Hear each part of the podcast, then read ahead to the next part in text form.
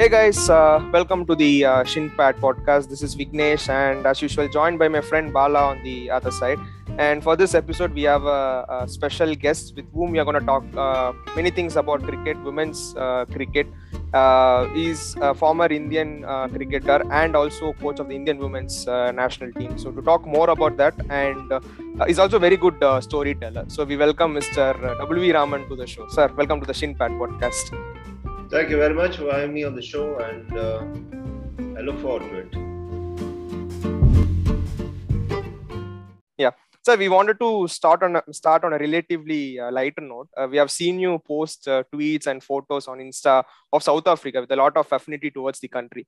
Now, you are also Centurion's first Centurion post apartheid in the white ball format. So, from the YouTube clips we have seen of this 100 and the famous article written by Anand Vasu. So, we couldn't help notice how the crowd enjoyed your innings coming to the field with all Indian flags surrounding you. So, not many Indians have achieved this feat till date. So, could you tell us more about this innings and that particular day so that people from our generation may also know about that unique time in history? Oh, that innings was played very, very long ago. So the memories might be really, really foggy. Uh, nonetheless, uh, what I remember of that was uh, uh, us uh, being really um, down and out, almost 3 nil down. We were in a seven game series and we needed to win the game to stay in the series. And also the fact that uh, personally, uh, it was getting to a little bit of an irritation stage there because um, I was uh, batting well. I was getting the 30s, 40s, and it was not getting converted. So I was uh, hoping that the next time I get to that 30, 40, I will make it count. And um, that particular game at the Centurion was uh, quite tough in the sense that uh, uh, we were down, as I said earlier, nil three, and then we were chasing, and it was always tricky um, those years to chase in South Africa because you can't uh, really um, uh, say that the light uh, setup was the best in the world then, and uh, it was tricky. Uh, but it was also an opportunity in the sense that we're chasing something like 214, 215. Um, the scores uh, would range anywhere between 200 to 240. Uh, that's how um, the pitches were, and that's uh, the uh, parameters that uh, we had then, in the sense uh, that uh, the scores were not really anywhere close to 280, 300. Uh, so 214 as an opener and uh, everything to play for in the sense that I didn't need to hurry by any means. But yet, what happened was that um, towards the end, it became a little bit tight. Uh, Ravi had to go and finish the job there. Uh, it, it, it was challenging. It was um, um, meaningful, and uh, a a century abroad, especially in a country where nobody knew nothing about, Hmm. was uh, something that uh, you'd be satisfied uh, with. Yeah. Yeah, and Above all, above all, it also went to a winning uh, purpose. So that way, uh, you couldn't have asked for a better um, cherry on top. Yeah. Also continuing with South Africa, uh, why have uh, men's teams found it really tough to break the hoodoo and uh, win a test series in South Africa? We have like come closer than ever in 2010-11 when uh, Tendulkar, Zaheer Khan, and MS Dhoni were in peak form. But uh, why have we always found it difficult to cross that line and win the series? Because we have done it in Australia, England, and New Zealand, but we haven't been able to do it in South Africa. At times, when you are really wanting to cross the line, you will end up faltering somewhere. It could be only for a brief period, uh, but that would prove uh, to be very detrimental to the uh, objectives. And that's exactly what happens at times. If you look at it, you need to be focused, but yet you need to be a bit relaxed. If you're a little bit uh, overexcited about wanting to cross the line, if there's even a little bit of desperation creeping into your system mm, unwittingly as well. So what happens is that um, you don't end uh, end up doing what it is that you're trying to achieve. Hmm. Yeah. And now that we have uh, talked about your century, let's talk about your uh, sixer, the winning sixer. So, in your book, you have talked a lot about influential leaders and captains throughout the 10 chapters. Uh, who are the influencers or influences in your life as leaders and personalities? How do you see leaders in the present day? Can you quote any impressive examples from cricket and also maybe from other walks of life? I wouldn't uh, say that I was influenced greatly by any leader because uh, one of the greatest leaders or captains that Indian cricket has had is someone that I did not play under or play with, uh, which was Tiger Pataudi. Uh, that is unfortunate, even though I had uh, an occasion uh, where I spent a couple of hours talking to him. that's one conversation I cherish a lot. And as far as uh, people having influence uh, on my cricket or generally as uh, an individual, there have been many along the way. Uh, but uh, you would remember the people who were perhaps uh, the first in the queue or the first set of people who were to appear in your journey. and that is what you would remember. I think one of the main people who had an influence or who I learned a lot from was uh, Venkataraghavan, the former Indian captain and also uh, former Tamil Nadu captain. Of course, he did too many things in cricket for me to list out. Um, uh, we had Kamal Haasan uh, doing uh, a Dasavadar movie, but I think Venkataraghavan much earlier did uh, 10 roles uh, in the field of cricket. So I think that credit uh, goes to Venkataraghavan. So it doesn't matter. however, the thing was that um, I learned quite a lot of cricket from him and also quite a lot of things about uh, how to approach things, the kind of attitude you must have. Uh, yes, a lot of people uh, could not take the fiery outburst at times that came from him. But uh, outside of that, or if you ignore that particular um, aspect of uh, Venkataraghavan, I think uh, he was a fabulous cricketer and a fantastic uh, person as well. So he was one of them. And the other person who had quite a lot of influence and who also uh, had a lot of genuine interest in my progress was uh, the late Hanumant Singh. Mm, I met him uh, when I was in my school final, and uh, he was the chairman of the National uh, Junior Selection Committee. He would talk a lot of cricket to me. He tried to gauge as to what kind of a person I was, and he would also try and subtly suggest that uh, this is how I should be doing things instead of the way I was doing then. Uh, that I thought was fantastic because normally people come and uh, overbearing at times and uh, they try to insist that you do certain things, which despite you trying hard would not be possible because it's very difficult to unlearn and learn something very quickly. Uh, so along those lines, he probably realized that uh, you needed to try and guide rather than insist.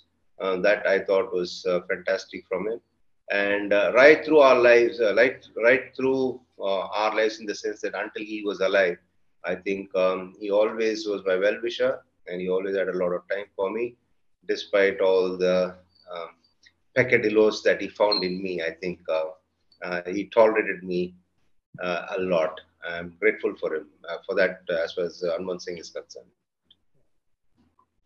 Yeah, continuing with the topic of leadership and influential people, You've mentioned about the five C's a leader should possess, namely credibility, clarity, connect, control, and conviction in your book. Let us correlate this phenomenon with someone like Virat Kohli, because at the surface level, Virat looked at all. Uh, but apart from the test arena, we didn't taste consistent success in bigger tournaments. I mean, we can gauge success in whichever parameter we would like to, but at the end of the day, especially in sports, a leader, uh, be it a captain or a coach, is always measured by their trophies. Uh, we don't know whether trophies are the right barometer for success, but that's how it has been done for a long time. So we would like to get your opinion on this uh, whole thing. As, as far as a leader and the qualities that a leader requires are concerned, I think Virat must have had most of them. It's just that all of us have uh, those attributes in us. We'll have uh, more of some and less of some uh, it's just a case of degrees as to how much uh, do you have of each attribute uh, at the end of the day. Um, I'm sure that Virat would be the first to accept the mistakes that he's made whenever he felt it is in hindsight that he's made them. It happens. The one thing that people must understand about decision making is that uh, every human being takes a decision based on the facts available at the time of having to take that decision. Eventually, he or she might be proved wrong, horribly wrong at times, but you can't help it. But as long as the thought processes are correct, as long as the intent is good, and if it is taken in the best interest of the team, and if it is taken with the uh, resources available, and if it is taken uh, taking into account all the things uh, uh, that um, each and every individual is capable of doing for the team. I think um, a leader has done uh, a good job. Yes, you would uh, get results sometimes. You may not get results most of the times, but it's all a case of um, uh, what it is that you did in arriving at a certain decision. Was it whimsical or was it logical? Was it uh, practical or was it a fantasy? This is what you got to try and assess when you reflect on your decisions uh, that you made in the past. Uh, uh, each one of the um, leaders in any sphere of life would obviously assess everything and then uh, evaluate the factors available at, at the point in time when a decision has got to be taken. Um, and uh, that is how they arrive at a decision. Yes, uh, luck also plays a factor in all these things in terms of the results. Um, that is something that you cannot really sort of cater for, account for. You can't go and buy luck somewhere. So that's how it is, especially in a game where a lot of variables are involved. So you can't do anything about it. Sport as its variable, sport as its uh, share of human emotions coming into uh, the, the, sporting activities and having a major impact on the results per se. Yeah, yeah. Yeah we, we are uh, we have taken a cue from your uh, book and named the segment as uh, 3 to tango. Uh, we wanted to uh, know more about the communication between management and uh, players. As it improved in the recent years? Because as an outsider you know, we get to hear a lot of news is that there's a huge communication gap these days more players are coming out and saying the same so is it a good thing or a bad thing in your view see everything needs to have a balance it is good to have an open communication. It's good for everybody to have that uh, freedom to talk and express their views. But it is also equally important as to how the channels are maintained. By that I mean uh, uh, that uh, all the people, major stakeholders involved. When I say stakeholders, I'm talking stakeholders. I'm talking about the captain, uh, the selectors, and also the administrators, uh, and also the players so there are too many people involved here, and each one of them will see things differently, and each one of them may perhaps have different objectives. Yes, there are individual goals, there are team goals. So it is imperative that the the selection committee nominates one person who will be the contact point in discussions with the team management. In as much as a team management will obviously say X will be the one talking to Y the representative of the selection committee. And uh, that makes it very, very um, simple because the more uh, uh, point is communicated through different channels and by different people, the more spin offs you get. So then there's a very good chance of a lot of confusion coming in. I think that's what happens sometimes. Either the communication is too inadequate or it is excessive. It's a case of uh, communication being balanced, and uh, it should also be something that it is liberal yet restricted. If you can achieve that balance, I think uh, you will avoid a lot of confusion. In one of your YouTube videos, you had uh, hosted an extensive session on mental health. Uh, it was a wonderful conversation, which was a proper eye opener for a lot of us as someone who has undergone treatment for clinical depression, it's actually great to see more people talk about it in the public. And I've even loved how Virat Kohli and even Deepika Padukone have stressed upon it and tried to make awareness among the public. I think more people like them should be encouraged to talk about it. Uh, what do you think has changed uh, in recent years, and what do you think needs to change, especially in sports uh, where depression is still looked upon like a taboo topic? I think uh, there's a lot more changes that have happened in the society. The societal pressures or the societal stigma that was associated with anybody having a little bit of a mental health issue was something that a lot of people uh, um, was one of the reasons perhaps for a lot of people ignoring to address that or even accepting the fact that they needed help. Yeah. I think off late what is happening is that a lot of people are beginning to realize that is also a kind of ailment, like you have a physical ailment at times, a cough or a fever, or let's say uh, anything else. So people have uh, to accept that that is also a kind of uh, health issue uh, which has to be addressed.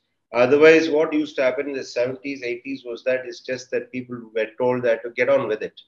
I've gone through this, so in comparison, what you're going through is uh, obviously you know something that is negligible kind of um, uh, viewpoint would come if you approach somebody and said that you had an issue.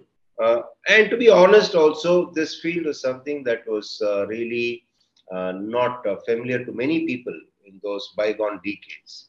I think it's only of late a lot of uh, uh, things have come in, a lot of uh, uh awareness has uh, come in about the fact that uh, there are different branches of psychology.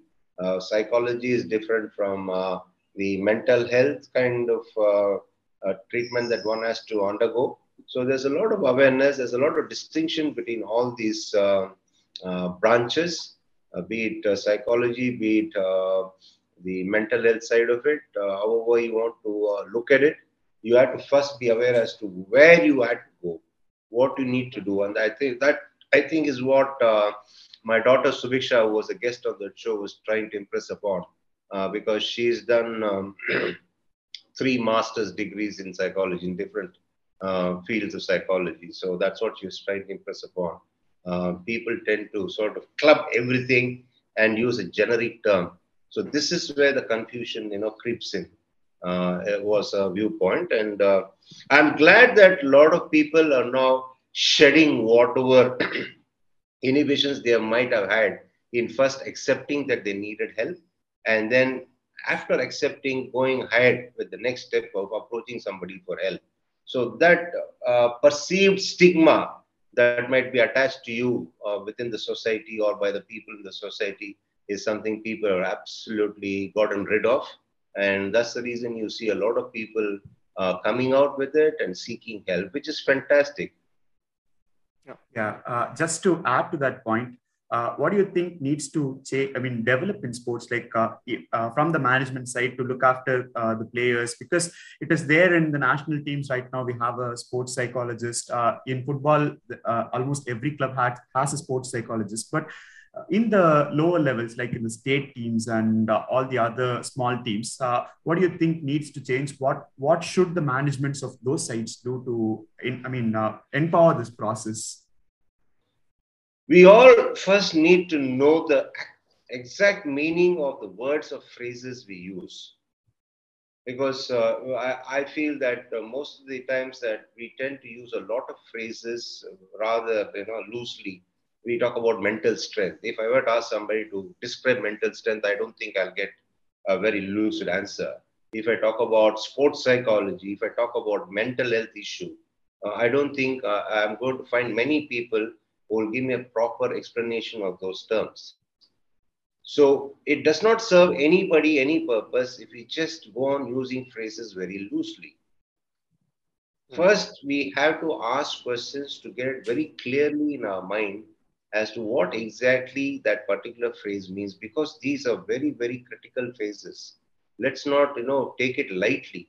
For example uh, in the uh, field of sports uh, a trainer would come to me for example sorry trainers i'm not running you down. A trainer might come and tell me i'm doing functional training. Suppose i were to ask him boss please tell me what is it that you mean when you say functional training? He needs to be able to explain. If he can't explain that then it's a problem not only to the athlete, but also to the trainer himself, because the communication is absolutely a non starter.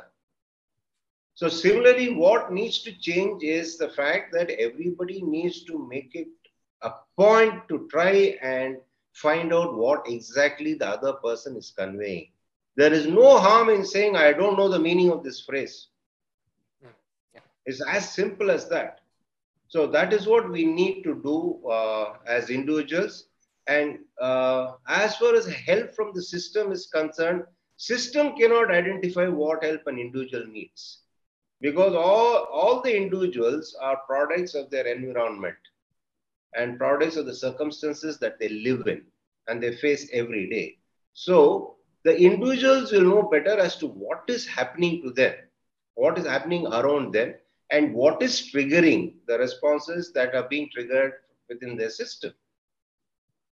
And the other thing is that uh, uh, in the case of sports, a coach can only brush up or uh, help an athlete or a cricketer or a footballer or a hockey player uh, in terms of uh, improving the technical skills.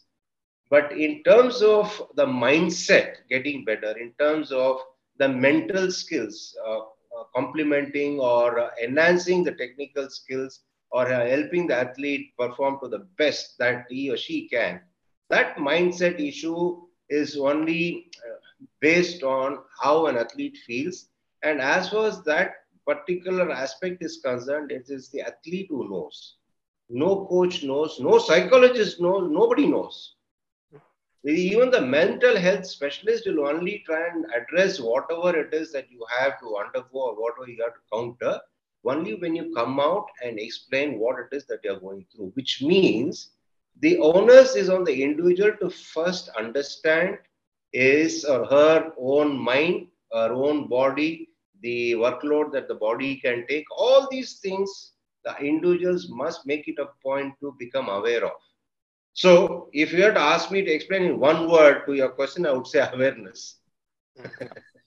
yeah, yeah, that's a good way to put it, sir. Yeah, and we live in an era of uh, social media. You always said that communication should be devoid of uh, theatrics. How do you handle uh, media and outside uh, pressure. There is a beautiful example between uh, Ravichandran Ashwin and Prasanna, Mr. Prasanna uh, that you mentioned in your book. So, how do you handle uh, all the situation? How is the relationship between players and media? Uh, because you know, right, media sometimes you they quote something people can easily misinterpret that. So, does a coach here play a huge role in soaking pressure from the media? See, it's very simple as far as I see it you establish uh, a method of communication that is diligently followed. And you also establish parameters, even if it is done tacitly, that there are certain things that we can do, there are certain things that we cannot do. For example, during uh, my days as a player, what would happen is that um, we would go on tours, the journalist as uh, uh, a group would travel to uh, cover the uh, matches uh, but yet, what would happen is, is, at the end of the day's play or much later, uh, generally you tend to stay either in the same hotel or probably close by. So we would come across each other, but at no point in time we trespassed into each other's territory. Hmm. By that, what I mean is that I would not try and uh, foster a relationship with a view to try and ensure that he does not criticize me when I do badly there were no ulterior motives. We both understood the fact that we, are, we had to do our jobs. He has traveled all the way to report based on what he sees and based on what we do. And uh, uh, he also understood that, yes, players also would uh, obviously try their hardest on the field of play. And uh, if it succeeds, it succeeds, doesn't succeed. Yes, that's where it started and ended as far as coverage is concerned he was not bothered about what I went and ate, who I took out for dinner, what hmm. what exactly it was that I was doing off the field. So both both the sides knew, okay, they, we will be familiar. We both belong to the same country. Yes, that is all where it started and ended. It's only when people start trespassing or violating each other's professional ethics and obligations and privacy and both of them are operated uh, with ulterior motives, then obviously there's no end to this nonsense. Hmm. And then when things go out of control, there's no point in blaming each other or one side blaming the other completely. It's as simple as that.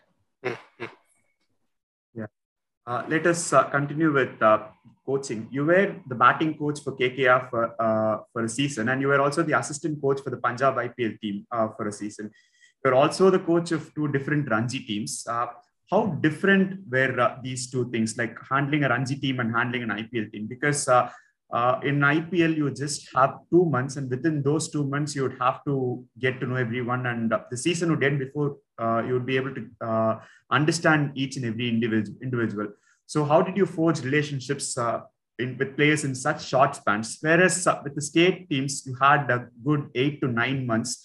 Uh, so, uh, how did you handle players uh, in those teams?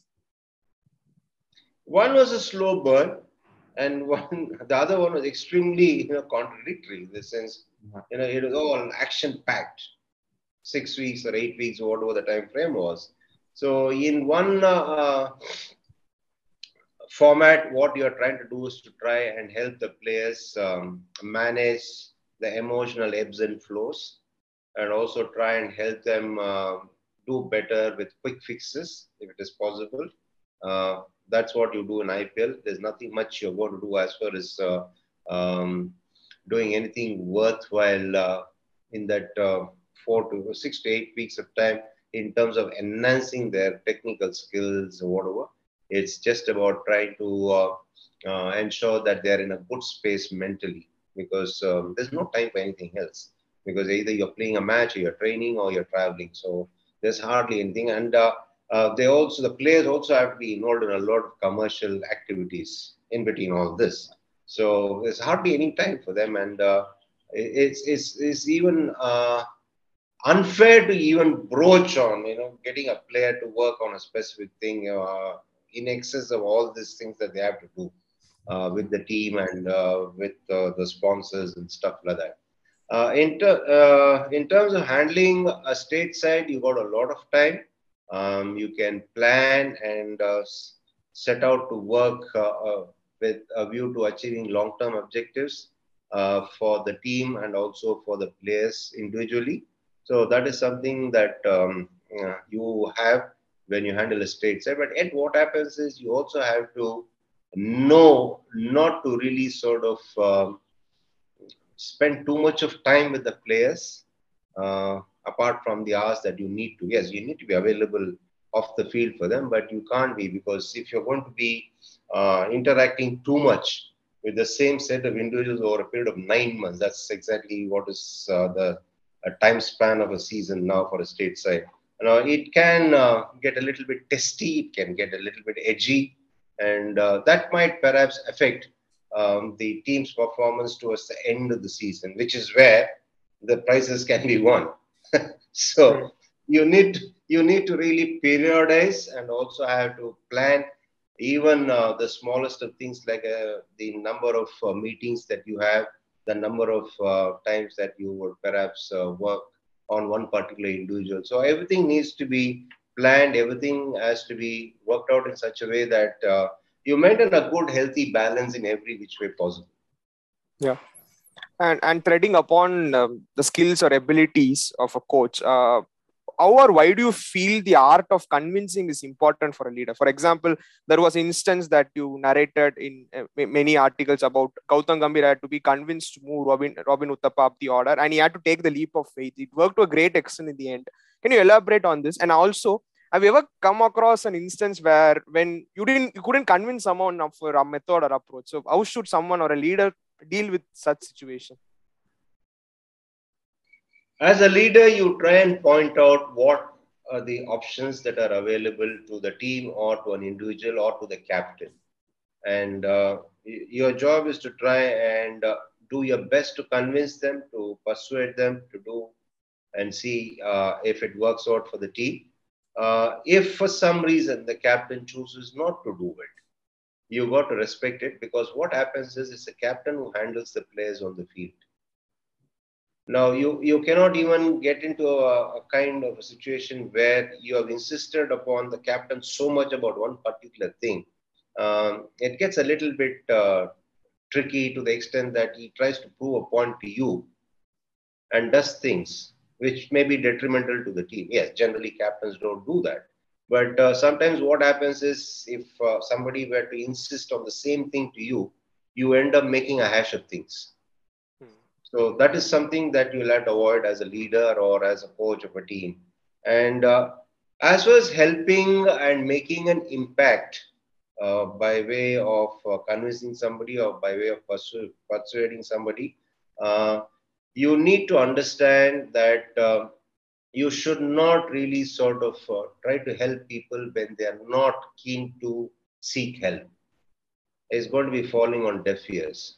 Players will come to you if they need help yes, you can try and subtly uh, hint that uh, they might have to work on something, but uh, it's always better not to insist that uh, certain certain thing is got to be done by an individual.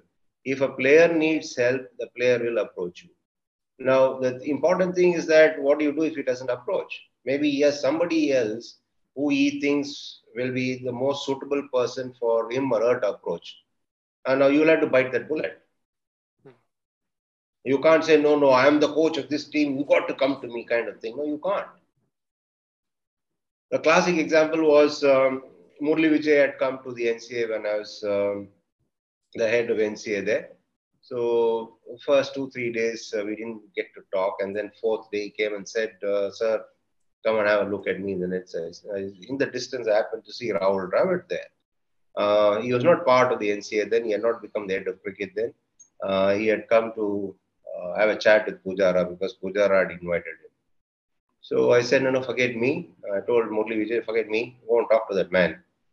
So, so he said, sir, I want you to come and have a look at me. Are you angry with me because I didn't come and meet you in the preceding three days? I said, no, no, you don't seem to have understood me even now after all these years. He said, no, I know, I'm just winding you up. I said, no, no, you go have a chat with Rahul Dravid for the simple reason you have gone through the first cycle of 40 test matches.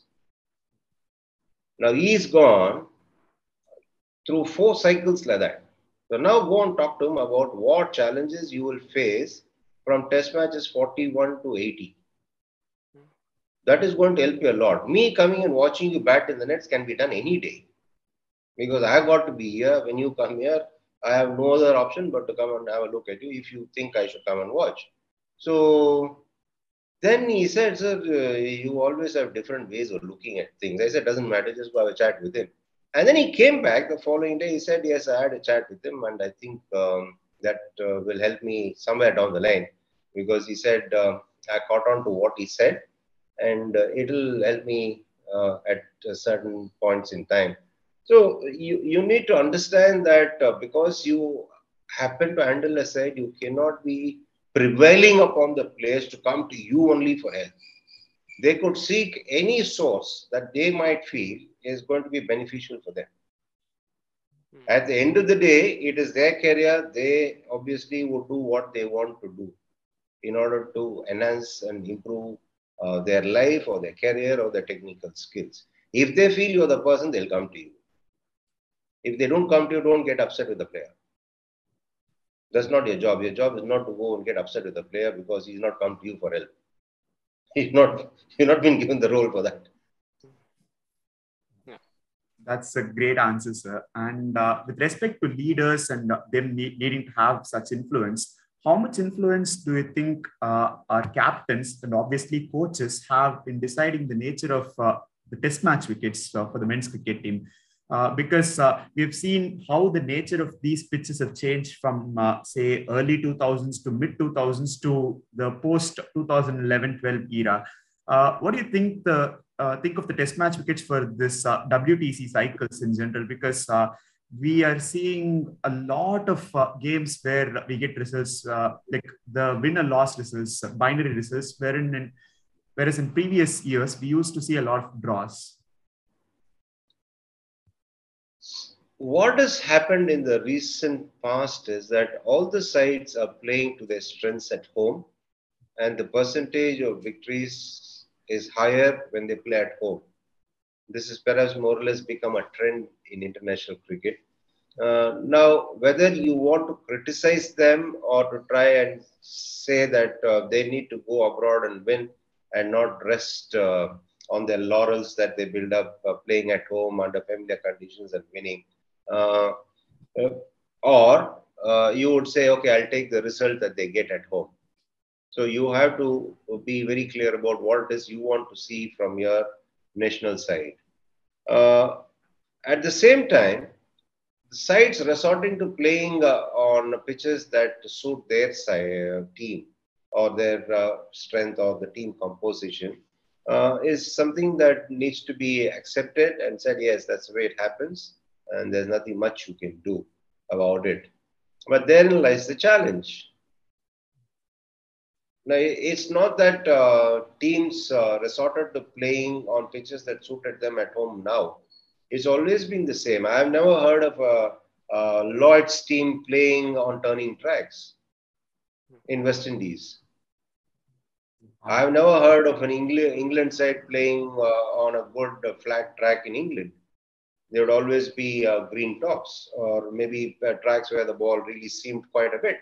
This has been going on for the simple reason the characteristics of the pitches will always be dependent on the weather you get there, the kind of soil that you get there, the facilities that you have in terms of uh, uh, preserving the soil or to irrigate the soil depends on the facilities and the contraptions that you have and the, the weather that you have prevailing in a particular country. So this is something which is beyond your control. You cannot definitely fight nature and prevail over nature. That is my take on it. Yes, at times you might tend to feel that sites maybe in, indulge in doing a little bit excessive uh, dose of things, but uh, that can't be helped. Uh, you can't always get it uh, perfect. You can't always get it to the T. Uh, sometimes it does become excessive. Uh, and that's the reason you see um, test matches getting over in two and a half days at times. It, it's not restricted to India, it's not restricted to Australia, it's not restricted to South Africa. It happens everywhere. Yeah, yeah, true, sir. Uh, I just want to take this next part of our uh, podcast about coaching, about your coaching stint with the women's national team. So, looking back at it, how do you see the whole experience and how do you see the increased coverage on the sport as general? Like, do you feel more attention is still required to be given to them? My taking up uh, the role to coach the women's side was uh, with a view to try and help them because um, I had seen them play, I had seen them uh, perform extraordinarily well. And uh, around 2018, start of 19, I felt that if they could uh, have somebody with a bit of experience uh, to help them, I felt that they would do a lot better than they were doing then. Uh, that was one of the reasons why I even uh, said that I'll um, give it a go. Uh, as far as my tenure is uh, concerned, I thoroughly enjoyed it. I'm sure that um, the girls also felt that uh, I made some sig- significant positive impact on them, on their cricket and on their personality development and various other things that they need to perform at the international level. in terms of the popularity of women's cricket, it's always been there. It's just that um, people are getting to see it now. Um, for the simple reason the WPL is started. Uh, the popularity was uh, always there. Uh, the reason why I say this is because uh, I remember in 2019 when that uh, Challenger was played in Jaipur, um, there was um, a situation when the general election was there as well then. Hmm. And uh, that there what happened was that they had to restrict the number of people that could come into the stadium because the police could not manage uh, controlling crowd here at the stadium and then uh, going through to the various places where the election pockets were within that state so uh, one particular side of the ground was open to the public uh, which uh, allowed 15000 people to get into the stadium now we get to hear much later, that is, uh, after the tournament is over on the way out the following morning, that um, there were another 15,000 waiting outside, asking the officials to open the other half of the stadium so that they could also come and watch. And apparently, things got a little bit out of hand, and then a little bit of uh, uh, force had to be used to disperse the crowd from what we were told uh, which is rather uh, unfortunate. And it was also an indication of the kind of popularity that women uh, uh had in terms of them you know, displaying their skills on a cricket field. People wanted to come and see. And there was no doubt in my mind at any stage after I saw personally what was happening when these girls played matches at home that people will throng to the venue to see matches. And that was justified when the WPL happened. Mm-hmm yeah. And it will be only on the up and up in the future as well because uh, uh, we saw some outstanding talent, we see some great athleticism, and we are even seeing the pace of playing increasing or you know improving uh, in the, the last two three years. The average scores in both uh, 50 overs and 20 overs is going up. Uh, obviously, you know, it makes for a fantastic spectacle. Oh, okay, you may not see people bowling at 150 clicks per hour, but uh, that, is, that is just not cricket. There are a lot more things to cricket than just somebody running in and uh, bowling 150 clicks per hour. Yeah, yeah. And just to add a sub question on on that, how, how did you see the development of youngsters during your uh, tenure? It is not about their development. When we talk about the development youngsters, we must first try and come out of ourselves and see what is it that we are doing to facilitate their development. When I say we, I, I talk about everybody who's uh, got some responsible position within the fraternity. It need not be at the BCCI level. It could be at the district level. Hmm. A district association also has a secretary. It has um, uh, a cricket in charge. So they all need to come out of themselves and see what it is that they are doing for the development of uh, the talent of the youngsters who are keen to play a sport. And then they got to look at themselves in the mirror and try and assess the way they are functioning and also uh, understand that they have a huge responsibility in terms of shaping the lives and careers of uh, thousands of people with what they do during their tenure because there is a spillover to what you do during your tenure. Hmm. When you do something during your tenure as an official, you will obviously leave behind a legacy and also have an impact in the future as well because of the decisions or the procedures you may, you know, left behind.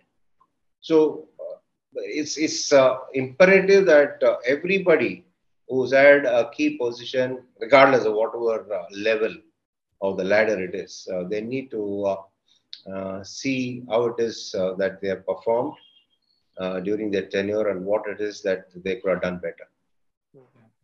Yeah, let us continue with the WPL. what what were your thoughts on the WPL that just concluded recently? You indicated a while ago about how an IPL style tournament for women would bring about a huge change in the sport in India. After the first WPL has concluded, we have seen how uh, monstrous a success it has been. Like uh, people have thronged to the venues, the viewership has skyrocketed on both the streaming platforms and on TV. Uh, do you think a five team IPL was the right choice, or do you think maybe more teams should have been there? See, sometimes um, it's better to leave things as they are and then let it sort of settle down and then look forward to improving upon it. We should not be in a hurry to try and sort of um, get ahead of ourselves. That is what I would say when it comes to whatever it is that you're asking me about the WPL. Yes, it is there for all of us to see. It is going to be popular in the years to come. We've seen that there's a lot of talent yes. But what uh, would be prudent is to just take it a little bit easy now. Next two years, let it go along these lines. What this would do is that in the intervening period, next two years or three years, you'll have a lot more girls taking up cricket. Then there comes a stage where you can say, yes, boss, we've had five for three years. Let's try and increase a, a team by a team, or you know, let's have two more teams because you have a lot more people, a lot more girls taking up to cricket. So uh, at times you got to try and not get too excited. Wait for it to see how it pans out, whether it's stabilized or whether it's you know uh, going to be a, a, challenge to even have these five teams and succeed as well as we done in the first year. So not getting ahead of ourselves is also an art. True, sir. Yeah. And since we have been talking about women's cricket in detail, I wanted to touch upon the 50 over format of the game. While it is, still paramount importance in the women's game, it's, it's slightly look, it's looking like it's losing its relevance in the men's game in recent years. Shane Warne once famously said that if cricket has to had to go out of relevance, ODI cricket ODI format will be the first that it gets that will be getting affected. So why do you think such paradigm shift is happening? And we have seen in, for example, in football where franchise culture is dominating more and the national team is being relegated to the sideline. So, with the advent of multiple leagues happening across the countries, can cricket also go in the same way in the future? I think uh, all these formats can coexist as long as there's no overdose of one particular format. Now, what's happening is that uh, at this point in time, everybody thinks the 50 overs has lost its relevance. But uh, given the overdose of the T20 cricket that you're getting now, how sure are you it, that it will not be cannibalized by a T10 hmm. tomorrow? Because look at the uh, quantum of matches, T20 matches that are played across the globe uh, in a year. You've got leagues happening almost in every country you got the T20 uh, bilaterals happening, you got the World Cups happening. You know, it's happening all over the place. And there is some talk of uh, another new entrant coming into the fold in a big way. Now, where is this all going to end? At what point does it saturate? Um, there is no saying for sure as to what uh, will be the first one to lose its relevance or what will be the first one to um, walk into the sunset. Uh, it's just that um, the administrators need to try and make each format appealing enough, interesting enough. Yes, uh, just to try and uh, create a little bit of buzz or to try and rekindle interest, they can perhaps try and uh, change a few things in the 50 overs for starters. They can make it a 40 over game. They can perhaps um, uh, break it down into two innings and see how it pans out, or probably have just one ball from both ends to see if reverse swing is a factor then the middle overs may not be as uh, monotonous as they seem to be now. Mm. The problem is that uh, because of this excitement that the T20 format provides, the 50 overs uh, seem to be a bit uh, of a slow burn. And it also appears that it's uh, uh, kind of boring in certain games, in, in certain situations. So try and see if you can have just one ball. If reverse swing becomes a factor, uh, then uh, the middle overs can get interesting because fast bowlers can really try and uh, create uh, a buzz, which is what is not happening now. The middle overs, especially, uh, has a specific pattern, mm. and that's what is perhaps creating a um, bit of ennui for the viewers. And uh, at both franchisee and national team levels, how does a coach decide on the tone and nature of communication with the fellow coaches? Uh, like, does it depend on age? Because sometimes uh, senior uh, uh, professionals are in junior jobs and junior pros uh, like climb up the ladder pretty quick senior jobs. for example, Steve McClaren was, I mean, the manager of Manchester United right now he was the assistant manager to Steve McClaren in the Netherlands like 14 years ago. But right now, uh, Steve McClaren is the assistant manager to Erik Ten Hag, who's the manager of Man United. So this these kind of uh, combinations won't work well unless uh, the people are generally good with each other and in terms of understanding and the final goal that they want to achieve. So how do you see that, sir? I said you'll have to have a pre-agreed upon channels of communication or yeah. people who are going to communicate with each other. That is different from having a rigid hierarchy. Yeah. Rigid hierarchy is perhaps most of the time a detrimental way of doing things. As far as I'm concerned, and it's even more so in sports because you don't know what particular nuances of a sport uh, the head coach might miss whereas somebody else might pick it up and might draw the attention of everybody else in the team to that particular thing that has been missed out on. So if you're going to stifle a junior most guy and say, no, this is something you can't talk about, uh, no, you're not going to be a winning side. It, it, it, it should be open yet it what i mean by that is the communication is never going to be affected in a sports setup because of the uh, stature or status of a person, person in a particular setup. It's not that you know a guy who's um, just a fielding coach cannot talk about uh, what a bowler is not doing right.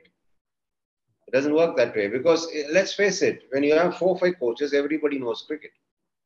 Hmm. They've not been involved in other sports to come and uh, to be here for others to say no, you can't talk it's not that they don't know cricket, they know cricket as well. But, but the, the important thing is that uh, communication is all about timing it properly and saying the right things to the right person.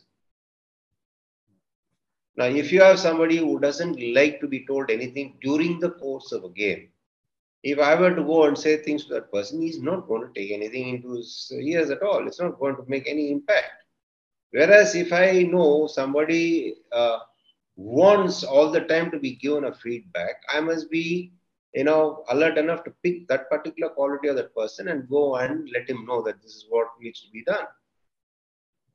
See, that is the beauty about sport. You get people with different temperaments, with different mentalities, and with different ways of doing things.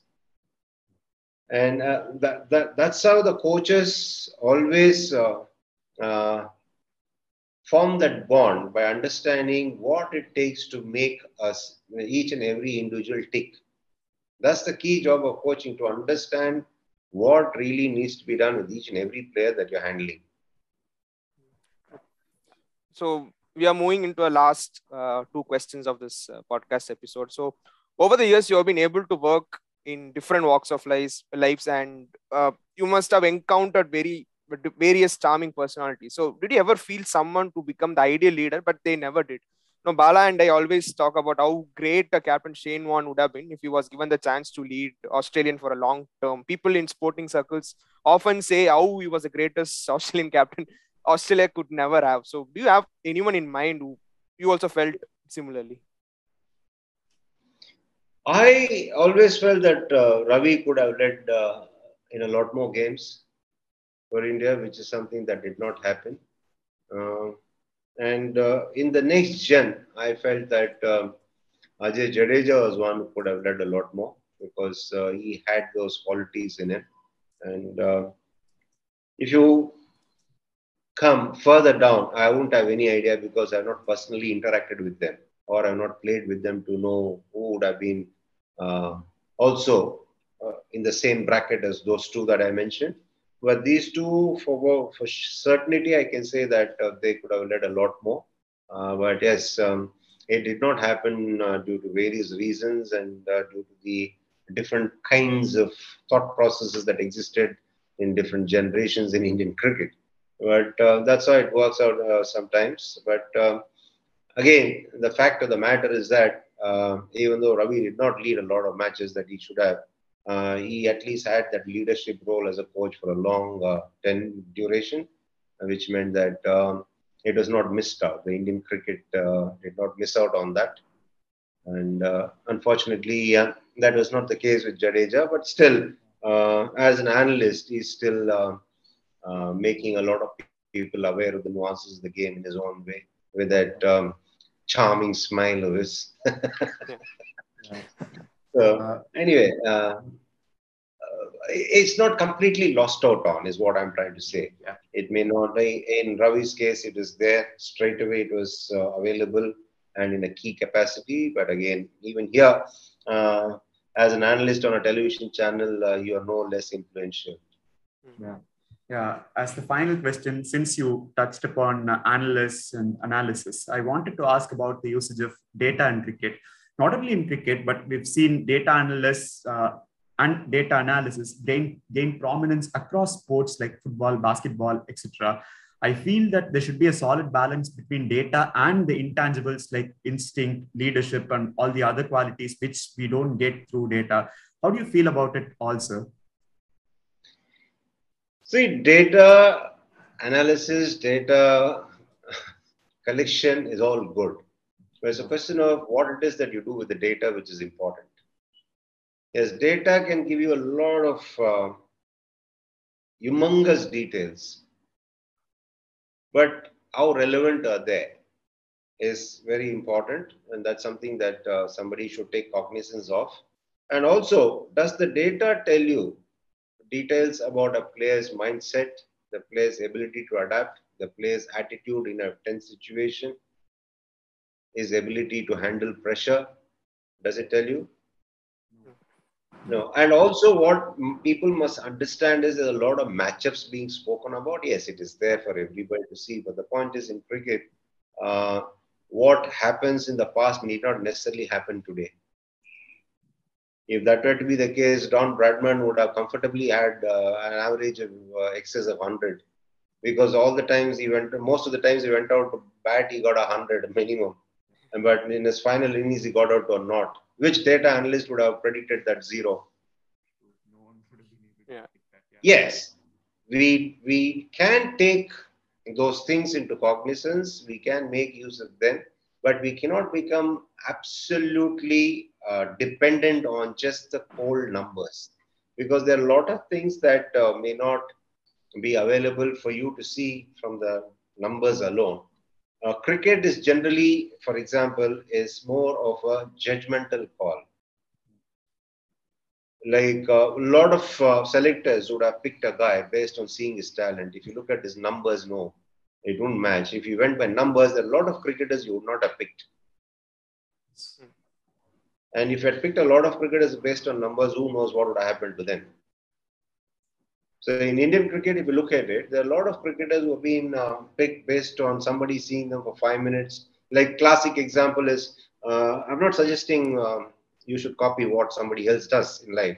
I'm saying, for example, Imran never picked uh, at least about four, five of Pakistan's match winners by seeing the statistics and the scores. He just saw them somewhere in the nets. He picked them, called them to the nets. So the Pakistan team picked them, and they went on to become great performers of Pakistan. I'm not saying blindly follow anybody. I'm saying yes, data anal- analysis and data analytics. Yes, it can be a part, definitely, no doubt about it. But it cannot be the only part in cricket. Is what I'm trying to say. Yes, sir. Great, great answer.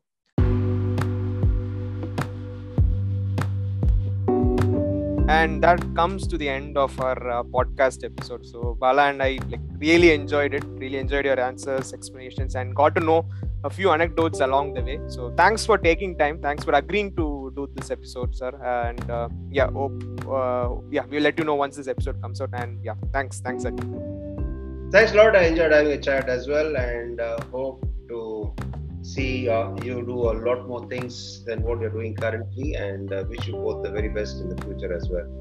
Thank you, sir. Thank you. thank you yeah take care